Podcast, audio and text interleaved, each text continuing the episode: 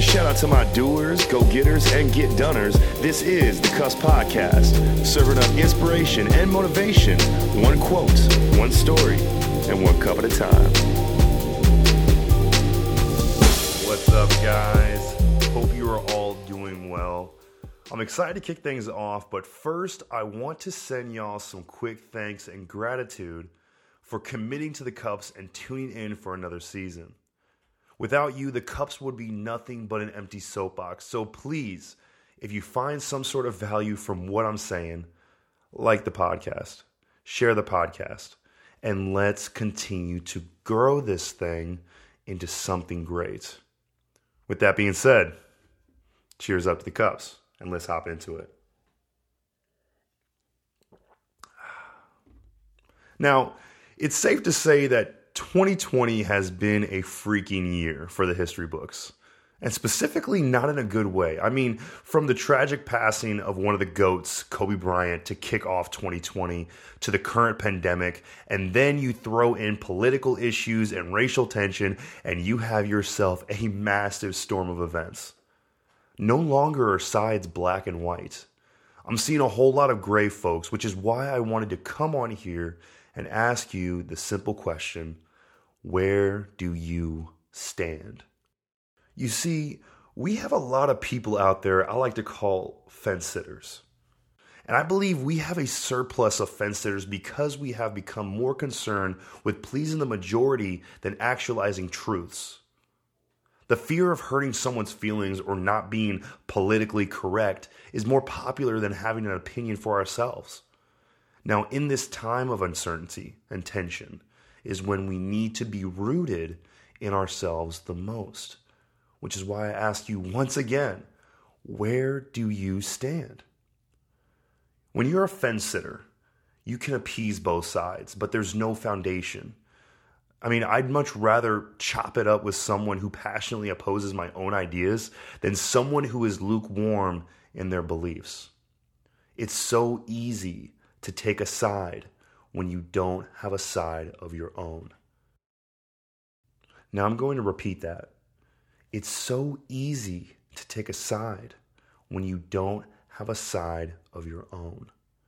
You see, without roots, we cannot grow, and one of the fastest routes toward mediocrity is adopting the opinions of others because you fear to have your own. I want you to think about your social circles. I want you to think about the media you have been consuming the conversations that you're witnessing? Can you define the line, so to speak? And what I mean is, are you discerning between what you see and hear and comparing it to what you internally believe? With the time we have, we're going to discuss two contradicting ideas we all should practice. One is forming firm opinions of our own while also being open to new ones. Now, some of you may be saying, what's the point in trying to have your own ideas but still be open to others?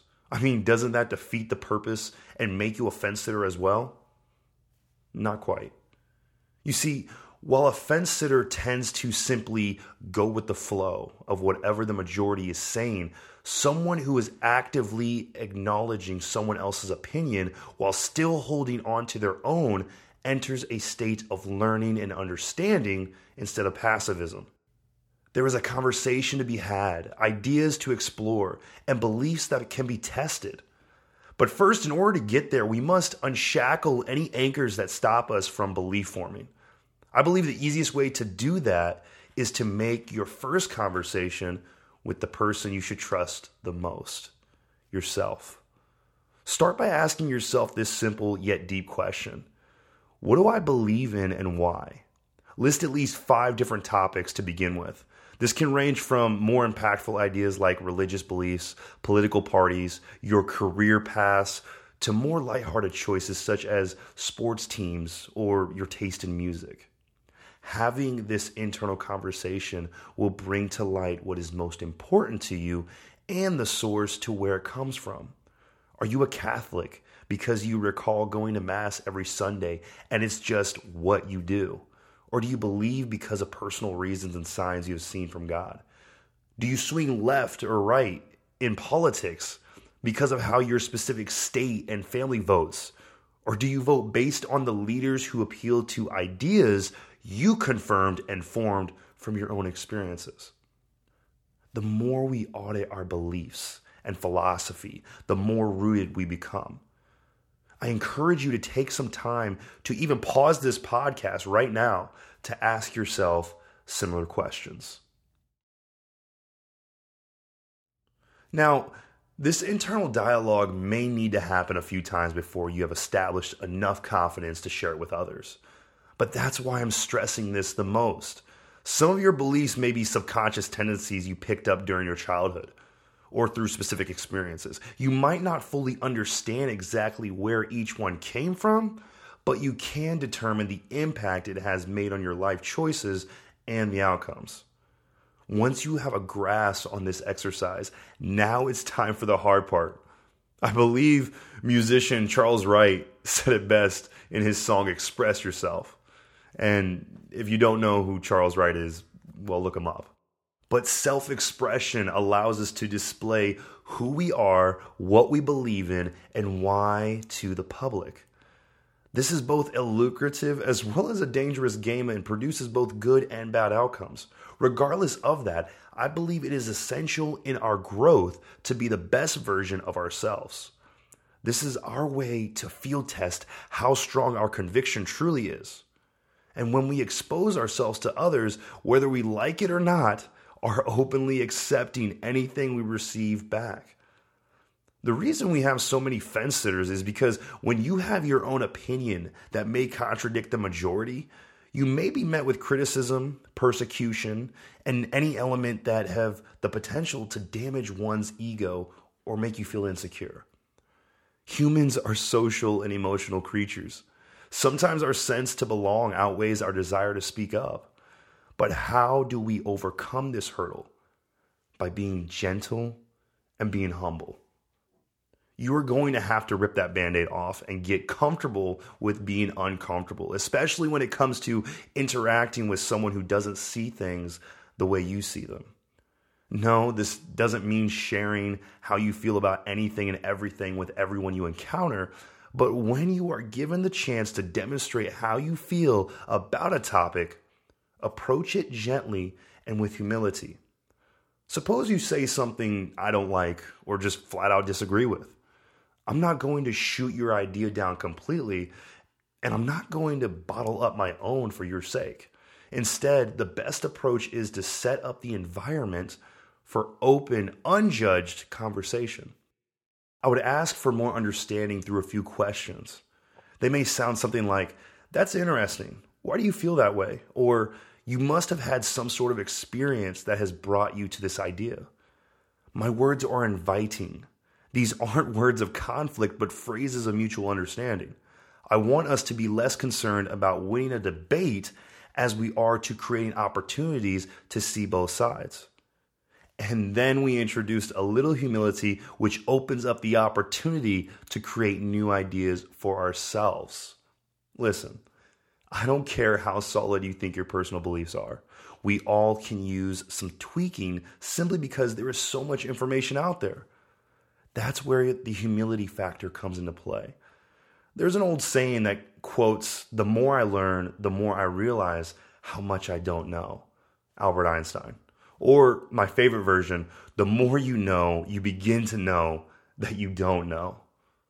Leave room for learning from every conversation every experience, every new lesson. When we do this, we are less insecure about what people think and more concerned about growing our roots. And when our opinions change, humility will allow us to accept the new information and reform the ideas and beliefs we have established. How many of you can agree that there are some things we believe when we were 10 that changed as we grew older? And guess what? More than likely, in the next 10 years, your perceptions will be altered again. Embrace it, appreciate it, and be thankful for that is a sign that you are growing your understanding. I'm not here to tell you what are good and bad ways of thinking, unless it is thoughts of hatred. Now, that is bad. but I think you get the point. Without the diversity of ideas and the ability to exchange information, we would never truly bloom. But when we take the time to overcome our insecurities around self expression, forming our own opinions, and being open to others, that is when we begin to move towards our fullest potential. If there is one thing I can share with you to grow your knowledge, it is that 2020 has taught me to be available in any and every situation. It's been a rocky year, but I encourage you to root yourself and maintain a foundation you can be proud of. So when the next time you ask, Where do I stand? you will know exactly how to respond.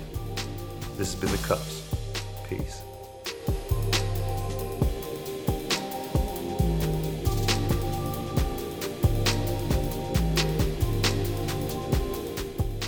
The Cups podcast is written and created by Justin Davis, accompanied with music and production by Joey Biancardi.